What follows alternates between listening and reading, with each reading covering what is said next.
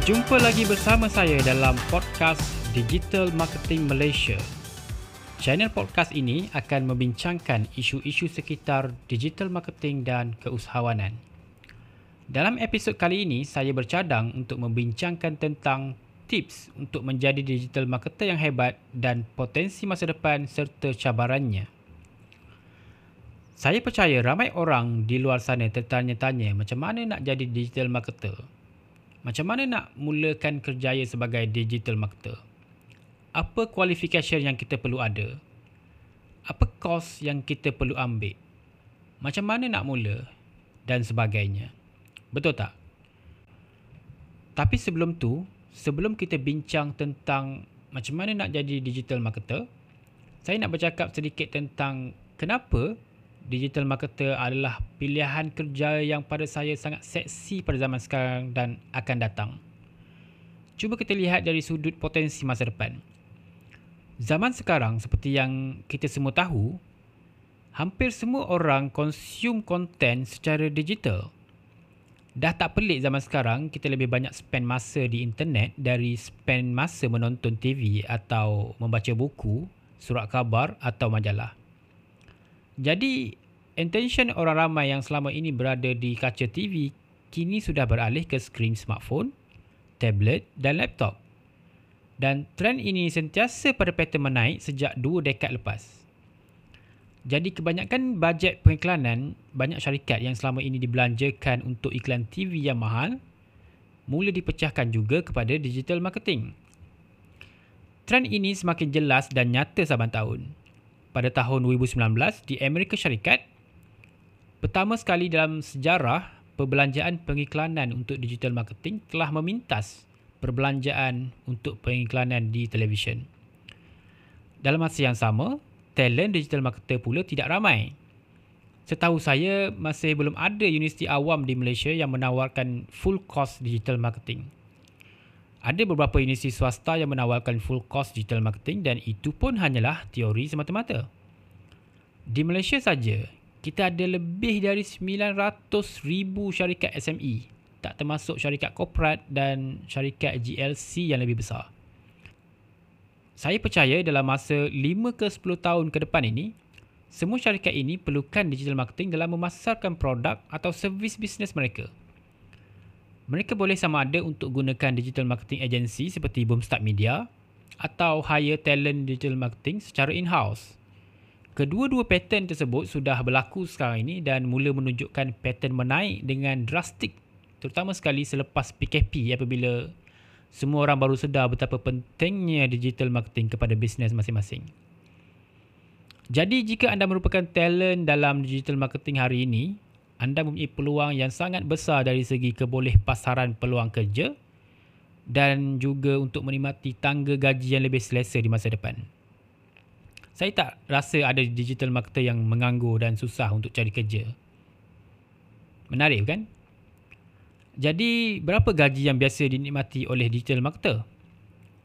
Pada saya, ia bergantung kepada kebolehan seseorang. Ini ialah situasi di mana anda dibayar berdasarkan result dan bukannya masa. Jika anda baru nak mula untuk belajar, mungkin gaji permulaan taklah begitu tinggi. Namun jika anda memang talent yang betul-betul berkemampuan untuk handle kesemua task digital marketing dengan kebolehan untuk mendapatkan result yang terbaik, gaji anda mungkin boleh mencecah sehingga 5 angka sebulan. Terutama sekali jika anda bekerja dengan syarikat besar yang faham kepentingan digital marketing. Selain dari bekerja secara makan gaji, digital marketer juga boleh menerokai peluang untuk memulakan bisnes sendiri.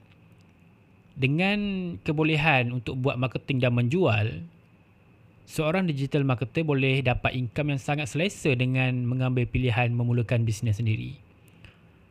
Dan jika dia digital marketer yang boleh mengajar orang lain, dia boleh buat service training kepada orang lain yang nak belajar digital marketing. Dan kita semua tahu berapa kos untuk belajar digital marketing dengan menyertai kelas-kelas atau kos seperti ini. Satu kepala boleh mencecah RM3,000 ke RM6,000 untuk belajar full course digital marketing. Bayangkan kalau dia boleh dapatkan 30 pelajar dalam masa 3 bulan. Lumayan bukan? saya rasa profession lain susah nak ada beberapa different career path macam yang dinikmati oleh digital marketer seperti yang saya sebutkan tadi. Sebab itulah digital marketer merupakan profession yang mempunyai potensi sangat tinggi hari ini dan juga di masa depan.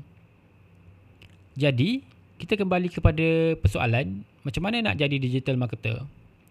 Apa yang paling menarik dengan kejayaan digital marketer ialah tidak ada qualification tertentu untuk menjadi seorang digital marketer. Saya sendiri asalnya belajar dalam bidang engineering sebelum memulakan kerjaya dalam bidang digital marketing.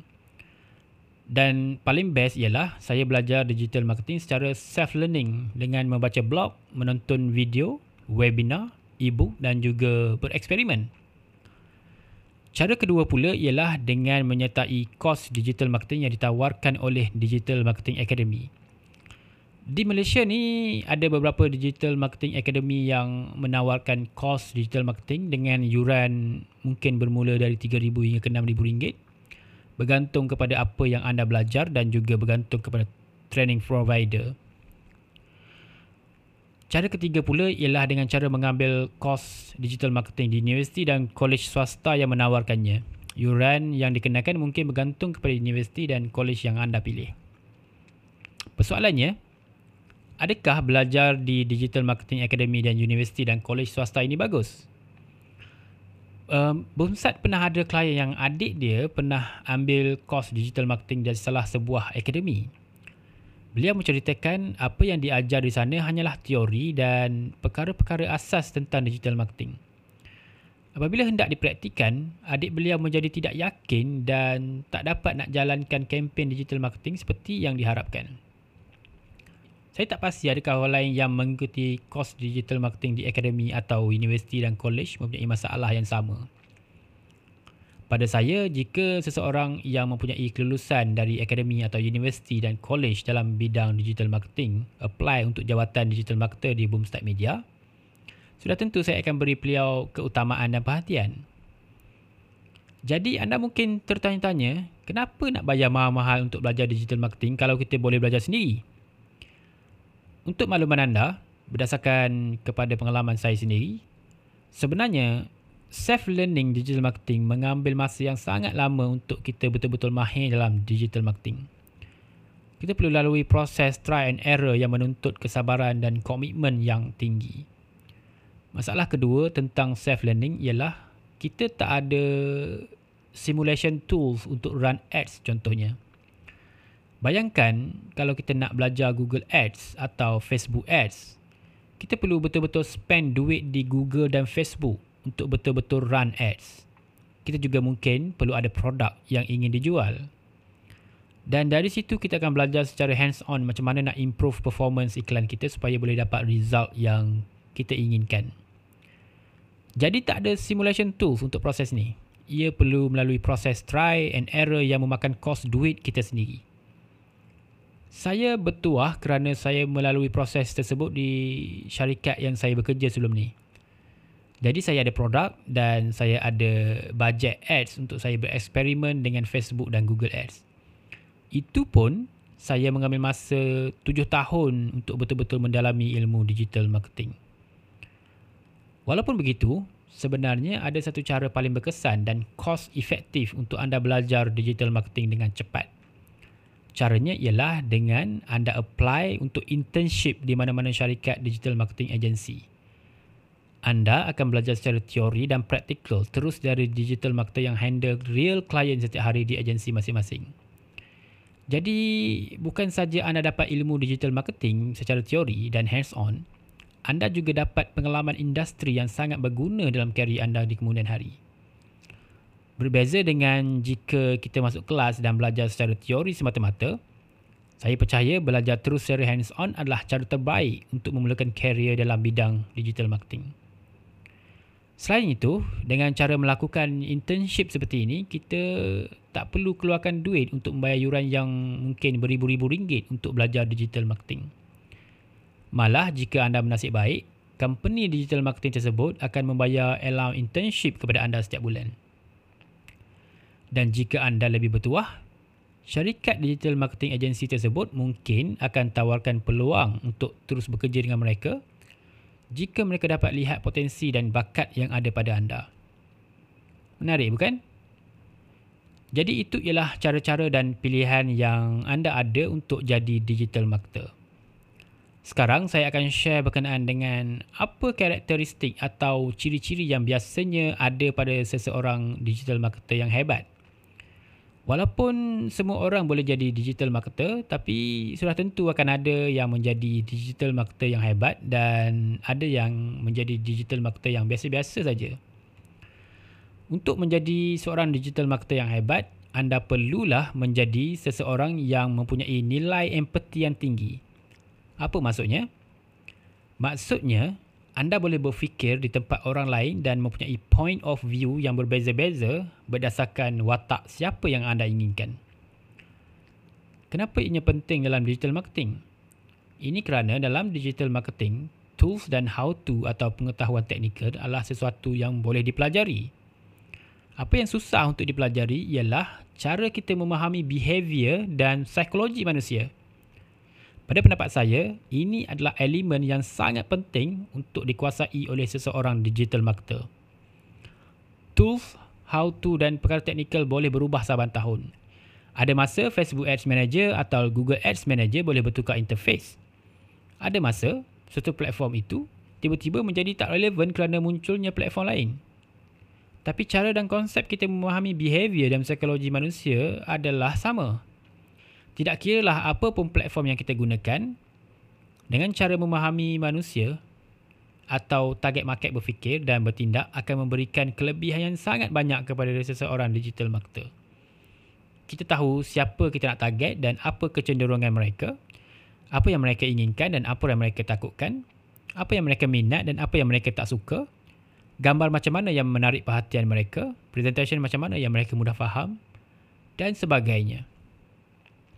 Kemudian, seseorang digital marketer juga perlu mempunyai daya fikiran yang kritis. Antara habit utama seseorang digital marketer ialah suka bertanya soalan kepada diri sendiri. Kenapa traffic tak convert? Kenapa customer tak membeli lebih banyak? Kenapa iklan A lebih baik daripada iklan B? Kenapa funnel X lebih baik daripada funnel Y? Digital marketer bukan sahaja bertanya soalan-soalan ini, malah dia juga akan melakukan research dan eksperimen untuk lebih memahami dan menjawab setiap soalan yang muncul dalam fikiran dia. Jawapan yang dia perolehi akan membantu dia untuk menjalankan iklan yang lebih berkesan di masa akan datang. Digital marketer yang hebat juga biasanya mempunyai skill analytical yang tinggi. Dalam digital marketing, kita akan bermain dengan banyak data dan matrix. Jadi sekiranya anda sangat menyukai data berbentuk nombor, graf, pattern, anda berkemungkinan mempunyai potensi yang besar untuk menjadi seorang digital marketer. Kemudian, kalau anda cepat belajar untuk gunakan tools atau software atau perkara teknikal, anda berpotensi untuk menjadi seorang digital marketer yang bagus. Ini kerana digital marketing ialah bidang yang selalu berubah-ubah. Tahun ini mungkin kita guna tools lain, tapi tahun depan kita perlu explore tools dan platform lain misalnya.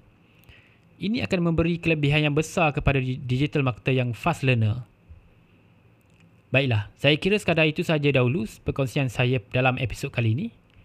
Saya harap anda dapat mengambil manfaat dari apa yang saya kongsikan ini dan jika anda betul-betul minat dengan digital marketing, jangan hanya bersikap tunggu dan lihat. Bertindaklah sekarang dan rebutlah peluang yang ada di masa depan. Ingatlah kata-kata ini. It only has to work once. Bertemu dalam episod akan datang. Assalamualaikum.